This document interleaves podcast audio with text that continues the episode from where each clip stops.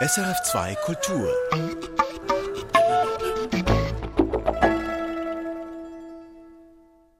Ein Schlagzeug kann man spielen wie ein Melodieinstrument.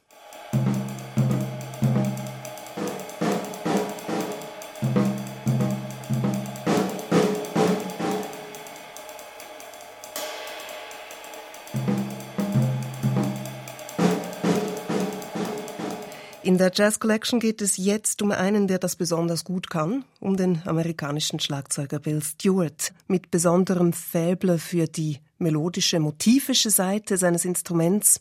Am Mikrofon Anina Salis und bei mir im Studio ist der Berner Schlagzeuger und Produzent Rico Baumann. Schön sind Sie hier. Bill Stewart ist für sein melodisches Schlagzeugspiel bekannt. Ist das auch die Fähigkeit, die Sie an ihm mögen? Ja, ich würde sagen, auf jeden Fall obwohl es nicht das ist, was mir als erstes aufgefallen ist. Was mir als erstes aufgefallen ist, ist, dass er ein sehr leichter Schlagzeuger ist, der sich nie in den Vordergrund spielt und nicht unbedingt jetzt auf einen schweren, erdigen Groove setzt. Und das ist wahrscheinlich schon auch das, was Sie mit äh, melodischem Spiel ansprechen melodisches Schlagzeugspiel heißt ja nicht unbedingt äh, Melodien spielen in dem Sinn wie auf einem Melodieinstrument, aber eben er entwickelt Motive und entwickelt die weiter. Sie sind in der Schweizer Szene als Jazz-Schlagzeuger unterwegs und produzieren Musik für Ihr Elektropop-Duo True, Rico Baumann. Was ist denn Ihre persönliche Geschichte mit Bill Stewart?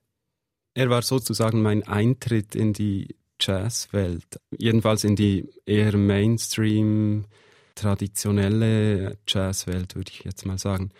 Ich habe ziemlich früh seine Aufnahmen gehört, weil wir mit meinen Mitstudierenden an der Jazzschule viel so Schofield und Pat Metheny Sachen nachgespielt haben oder halt dieselben Stücke gespielt haben. Und da habe ich seine Aufnahmen halt sehr viel gehört und mich daran orientiert, wie er das spielt und versucht herauszufinden, was macht er besser als ich. Was ist alles Ihnen da natürlich. aufgefallen? Wir waren halt äh, jung und haben erst gerade angefangen und haben immer zu viel gemacht und zu wenig Platz gelassen und das ist etwas, was er extrem gut macht. Halt, er spielt sehr für die Musik und spielt sich nie in den Vordergrund. Bill Stewart hat bis jetzt auf über 200 Tonträgern mitgespielt. Wir hören hier in der Jazz Collection Ihre persönliche Auswahl. Steigen wir ein mit der beinahe ersten Aufnahme von Bill Stewart. 1988 war das. Er spielte in der Band des Pianisten Armand Donnelly. Dungeons and Dragons heißt dieses Stück.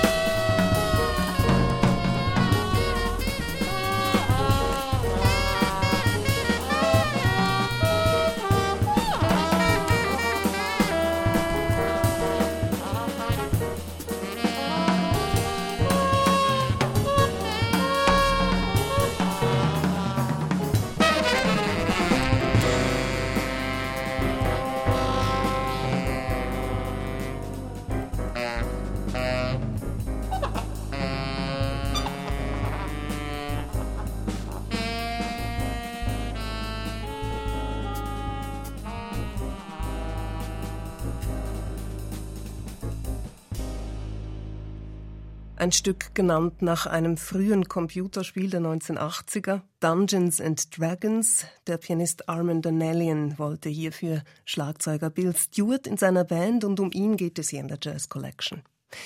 Wir sind im Jahr 1988 hier in dieser Aufnahme. Da war Bill Stewart erst 22 und noch nicht ganz fertig mit dem College. Wie weit ist er hier als Schlagzeuger, Rico Baumann? Ich würde sagen, eigentlich sehr weit. Für mich hört man schon alles, was ihn eigentlich ausmacht, auch später. Zum Beispiel sein Einsatz der Hi-Hat. Also im Gegensatz zu vielen anderen Schlagzeugern geht die bei ihm selten einfach durch auf zwei und vier. Also dieses Swing-Pattern läuft irgendwie ohne dass er die Hi-Hat so als Timekeeper braucht. Er setzt die sehr gleichberechtigt mit allem anderen eigentlich ein. Unabhängig wie auch Snare und Toms und Bassdrums. Und auch wie er das Ride spielt, das ist eigentlich nie diese Ding-Jingeling-Dingeling-Figur, die einfach so durchläuft und trotzdem läuft der Groove und das Time total durch. Also es fällt gar nicht so auf. Sie sprechen jetzt hier ganz viele verschiedene Teile des Schlagzeugsets an. Hi-Hat, das sind die Cymbals, die Chinellen, genau, die, die aufeinander schließen. Ja. Und dann das Ride, das ist die große Chinelle, wo mhm. man draufschlägt mit dem Schlagzeugstick. Und so produziert man ja eigentlich traditionsgemäß diesen Swing-Muster, genau. das Sie ansprechen. Und genau. Bill Stewart unterläuft jetzt also diese gängigen Arten, Swing zu markieren und dennoch swingt er. Genau. Und legt so einen Teppich für die Band. Was mir aber aufgefallen ist, es tönt trotzdem irgendwie noch ein bisschen jünger und äh, vielleicht unerfahrener als später. So, er, er, hat noch nicht so diese Ruhe und vielleicht nicht ganz so diese Übersicht über das Ganze wie später. Es ist so ein bisschen mehr nach vorne gespielt, zum Teil fast ein bisschen zu weit vorne für meinen Geschmack, so ein bisschen pushy und der Sound ist auch noch nicht ganz so leicht und luftig wie später, würde ich sagen. Hören wir uns an, wie sich das entwickelt im Laufe der Jahre. Vielleicht noch ein Blick zurück. Aus welcher Tradition kommt denn Bill Stewart? Ja, Namen, die immer wieder fallen als seine Einflüsse, das sagt er auch selber so, sind Tony Williams und Roy Haynes, Philly Joe Jones und auch Elvin Jones. Und zum Beispiel sein Einsatz der Hi-Hat, das ist natürlich etwas, was Tony Williams auch schon gemacht hat und geprägt hat. Aber ich finde es immer ein bisschen schwierig mit diesen Einflüssen, weil äh, eben, das macht ihn ja auch aus. Äh, schon in diesem Alter ist er einfach auch er selbst. Alle, die vor ihm kamen, haben ihn natürlich beeinflusst. So wie er auch viele selbst beeinflusst hat dann wieder.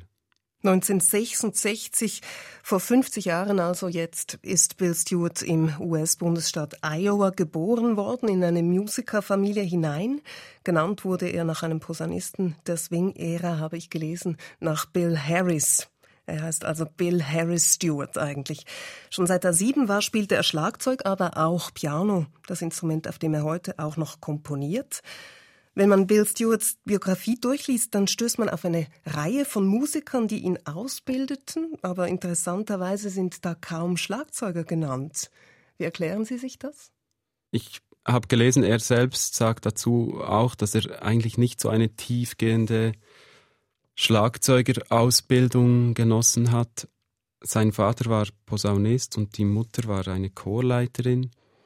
Und ich glaube, er hat einfach sehr früh begonnen, mit Aufnahmen mitzuspielen und auch die Musik seiner Eltern irgendwie zu absorbieren und hat sich offenbar erst später dann mit Technik noch eingehender befasst und Schlagzeugspiel, aber ich denke, das ist ihm dann auch zugute gekommen als Musiker und er sagt selber, er würde nichts anderes machen jetzt im Nachhinein, weil es ihn dorthin gebracht hat, wo er steht. Begleiten wir ihn weiter in seinen Anfängen. Bill Stewart zog dann nach dem College nach New York. Da zeigte er sein Können an Jam-Sessions, das sprach sich rum und da ging es dann richtig schnell los mit seiner Karriere. Er spielte bald mit John Scofield, mit dem Pianisten Larry Goldens, die bis heute mit ihm arbeiten. Und in dieser Anfangszeit 1990 wurde auch eine Funk-Legende auf Bill Stewart aufmerksam. Ja, genau, das habe ich eben auch nicht gewusst. Er hat auf einem Album von Maceo Parker gespielt. Es wurden dann sogar mehrere und er hat dann auch mit Fred Wesley der ja auch aus dieser Ecke kommt, noch Alben aufgenommen. Und das Musikstück, das wir hören werden, man muss es fast hören, weil es etwas zeigt, was ich jetzt persönlich von Bill Stewart nie gekannt habe. Und ich finde auch, dass er nicht sonderlich gut funktioniert in diesem Zusammenhang. Ähm. Für mich fehlt so wie ein bisschen so das total stabile, so dieser extrem tighte Groove, den diese Musik braucht. Und er sagt auch selber, er hat es extrem geschätzt, natürlich mit so einer Legende spielen zu können und habe auch viel gelernt, aber er sei dann schon auch sehr froh gewesen, dass ihn dann John Schofield angefragt hat, bei dem er viel mehr seine Eigenheiten einbringen konnte, was ihm eigentlich liegt. Hören wir uns an, wie Bill Stewart klingt in dieser funkigen Umgebung. Wir spielen hier In Time, einen Auszug aus der Platte Roots Revisited von Maceo Parker 1990.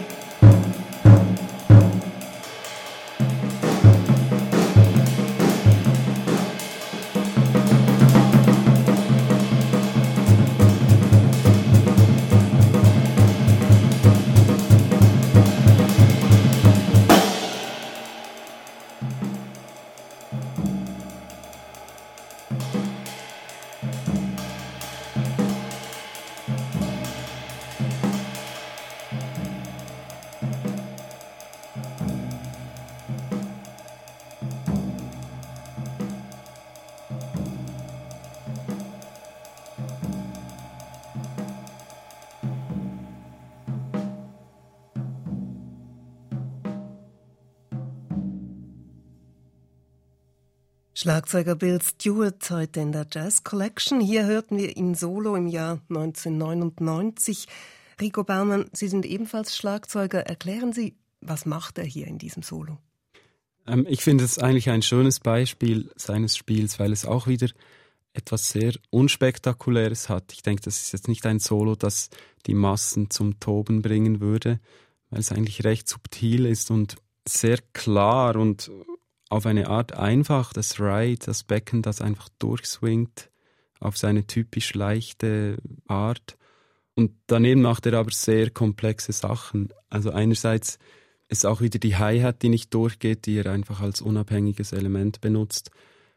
Und spielt eben sehr melodisch, so motivisch. Also er entwickelt Motive und entwickelt die weiter und daneben ist es eben sehr polyrhythmisch. Also es sind ziemlich komplexe Sachen, die er da macht, aber sie fallen einem vielleicht gar nicht so als das auf.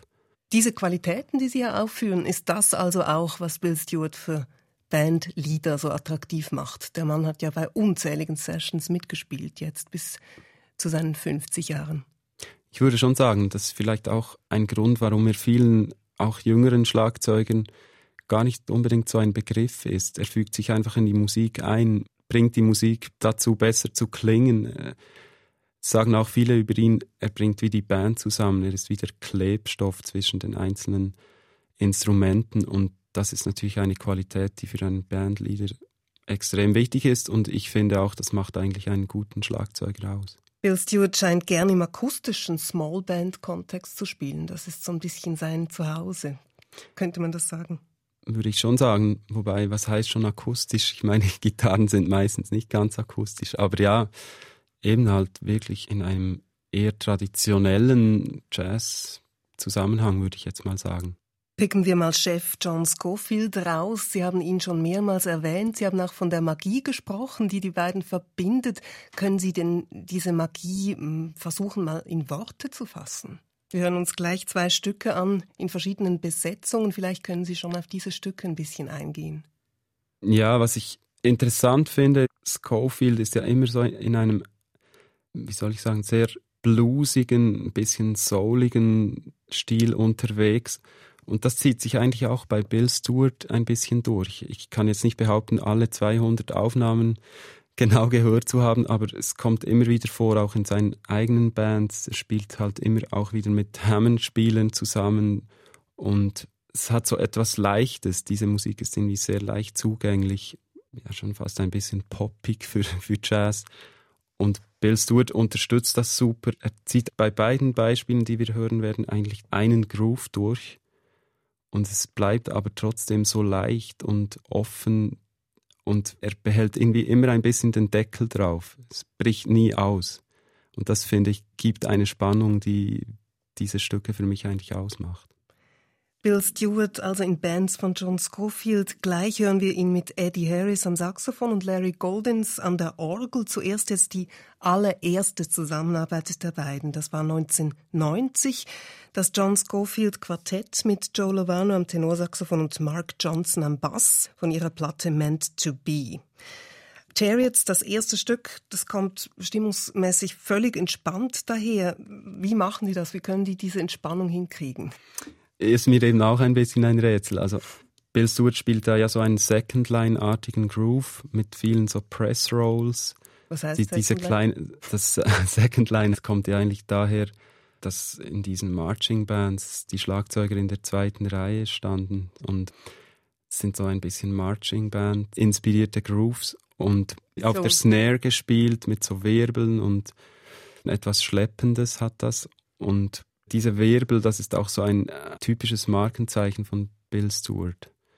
Und er schafft es, diesen Groove ein bisschen verschleppt zu spielen, aber trotzdem geht es nach vorne und klingt leicht. Ja, als wir selber genau dieses Stück gespielt haben, es ist so schwierig, dass es nicht total äh, schwer und auch langweilig klingt. Und sie schaffen das extrem gut. Hören wir uns das an. Chariots aus John Schofields Album Meant to Be von 1990.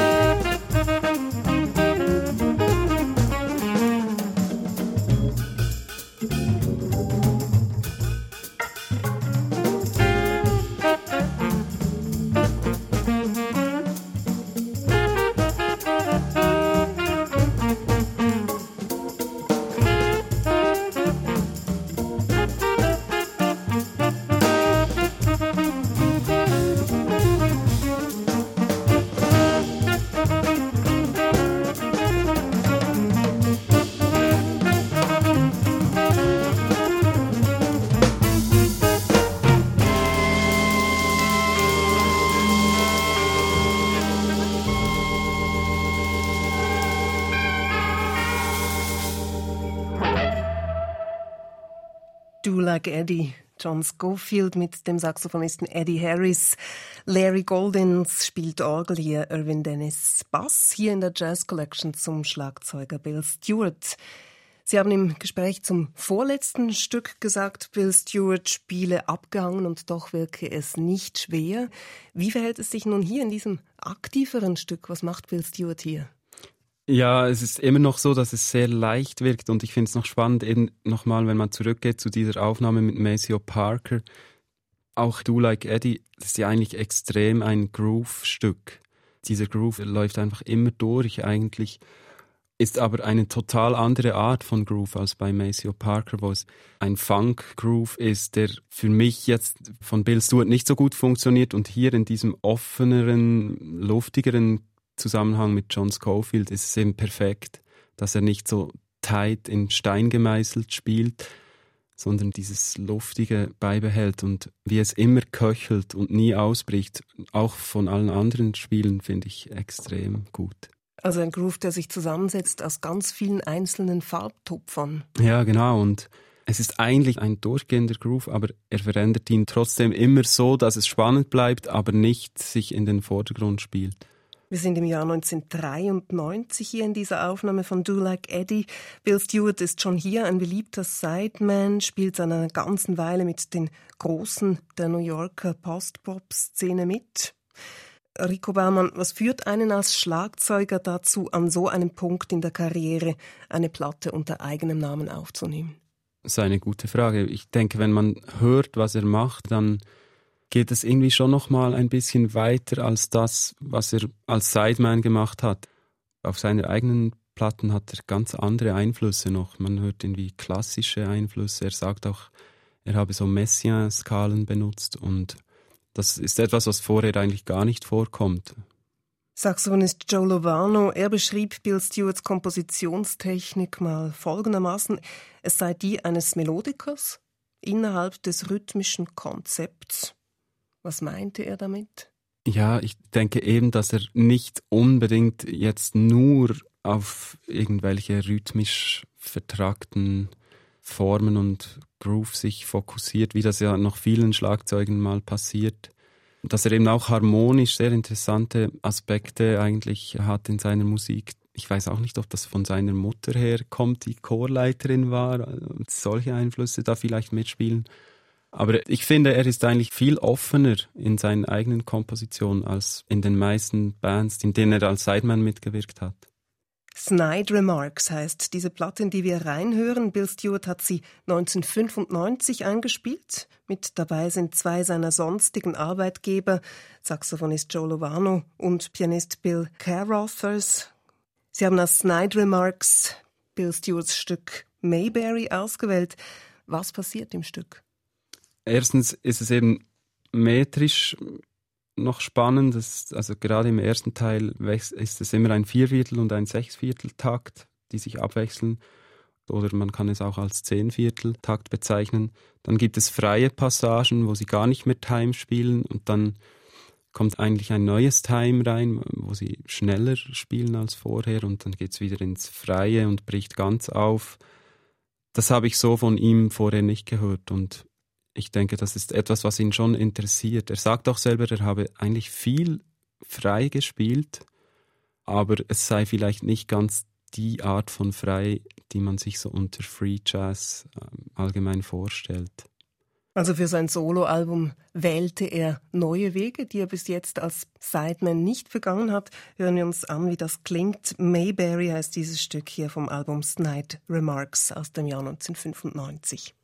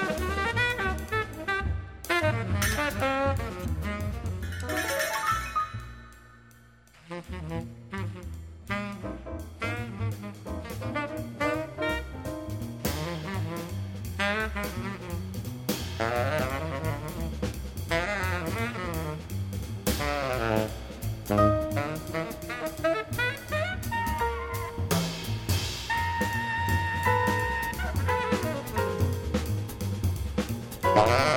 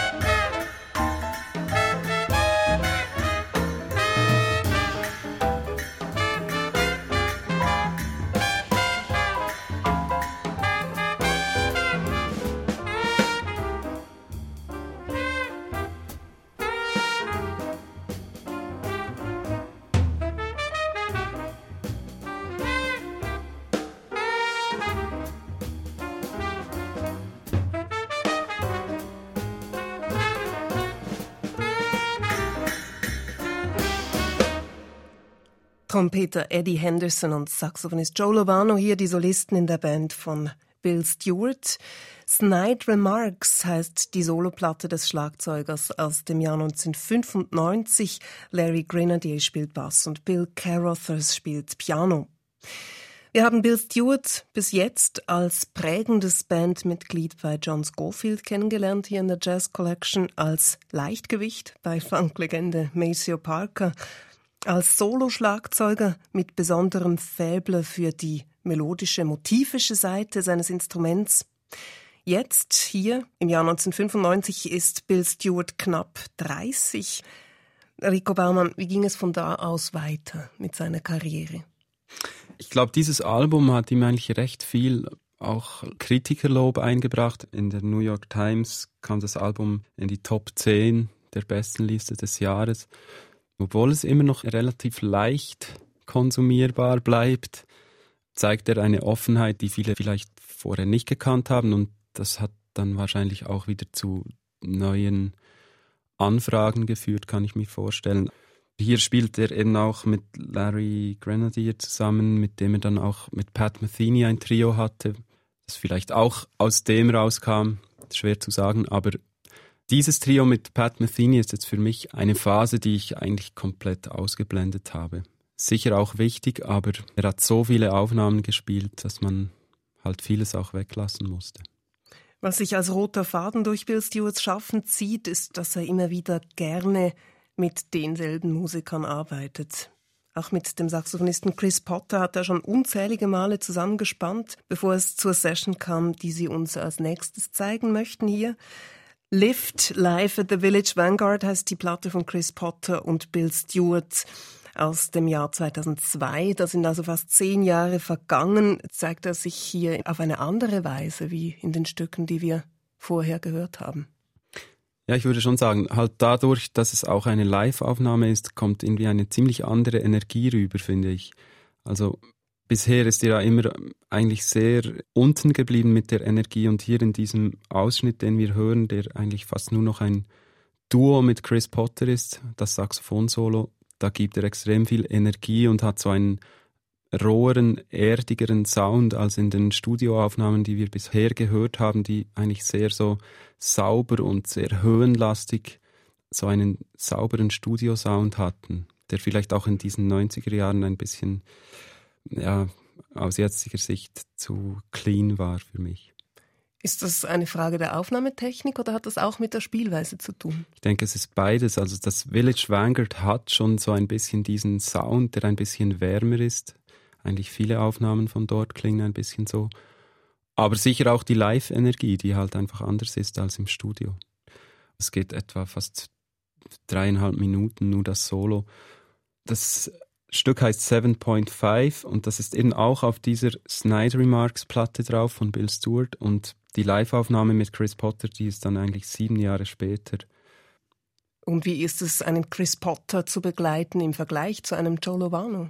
Ja, ich denke schon, dass Chris Potter auch viel mehr Energie jetzt in diesem Sinne reinbringt und eben schon auch dadurch, dass sie nur noch zu zweit sind, gibt es halt auch mehr Platz und Bill Stewart versteht das, glaube ich, sehr gut, genau das zu machen, was es braucht.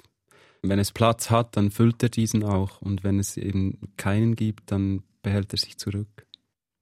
Wir hören Lift, die Live-Session von Saxonist Chris Potter. Er spielt da außer mit Bill Stewart noch mit Kevin Hayes an den Tasten und Scott Colley am Bass. Aber wir hören eben ihr Duo, vor allem einen Auszug von Bill Stewarts Stück 7.5.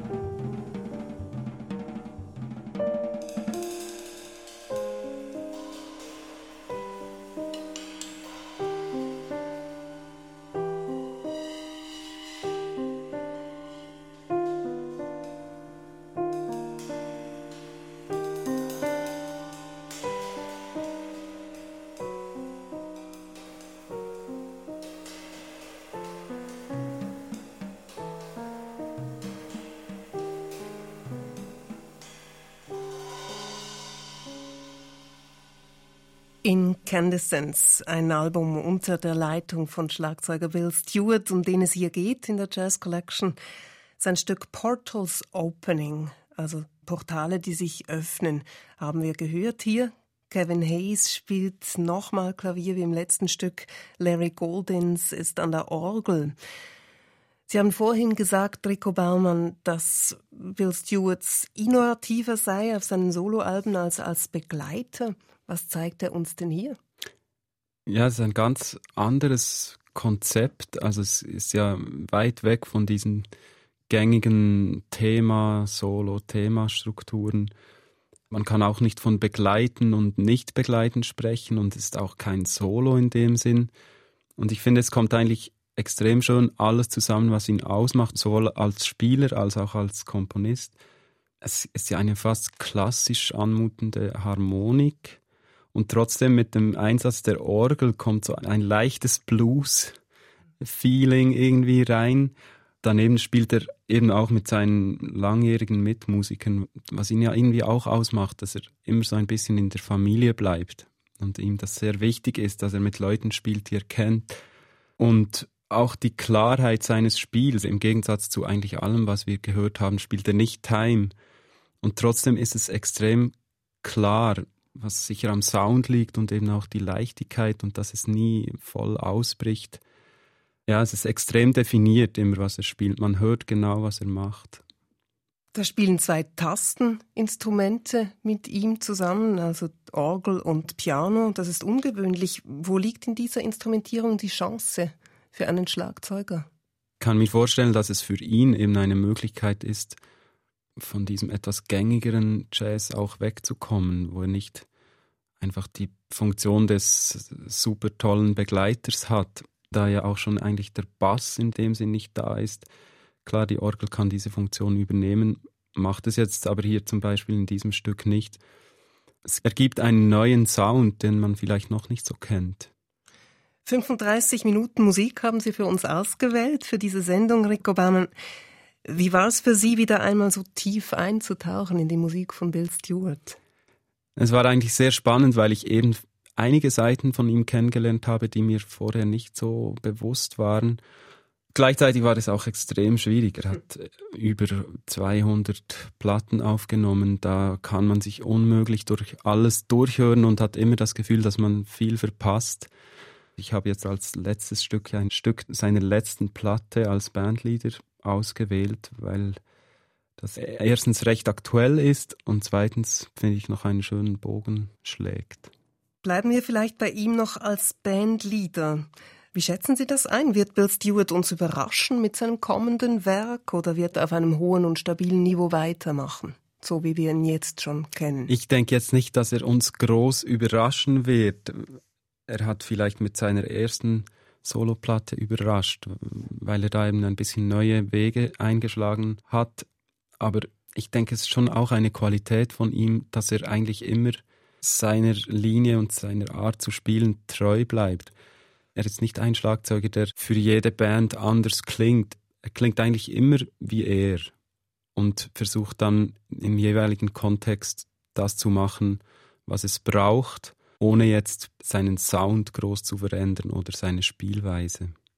Das ist die Jazz Collection zu Bill Stewart, Redaktion Beat Blaser. Ich bin Anina Salis und danke vielmals an Sie, Rico Baumann, für Ihr Ohr und für Ihre Erfahrung als Schlagzeuger, dass Sie das geteilt haben mit uns. Danke Ein letztes auch. Stück noch, wie versprochen, aus der neuesten eigenen Platte von Bill Stewart. Diesmal spielt wieder ein Solist mit, Saxophonist Seamus Blake, hier auf der Platte Space Quids aus dem Jahr 2014. Was geben Sie uns noch auf den Weg fürs Stück Dead Ringer?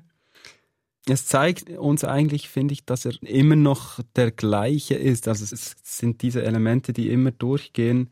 Zum Beispiel im Piano-Solo begleitet er recht lange mit diesen Wirbel, diesen Press-Rolls auf der Snare, die wirklich so ein bisschen ein Markenzeichen von ihm sind. Dann ist es rhythmisch interessant. Es ist ein Fünfer eigentlich und ist dann so eine zwei über fünf Rhythmik in der Melodie die er dann so wie ein Motiv durchs ganze Stück immer wieder einbringt, auch wenn es die anderen nicht machen. Und es hat immer noch aber dieses Leichte drin und ich würde sagen, der Sound ist ein bisschen weniger so High-Definition-mäßig als früher, was vielleicht auch ein bisschen zeitgemäßer ist. Ein bisschen wärmer, erdiger, natürlicher. Das ist die Jazz Collection. Zu Bill Stewart hier noch Dead Ringer aus dem Album Space Quids von 2014.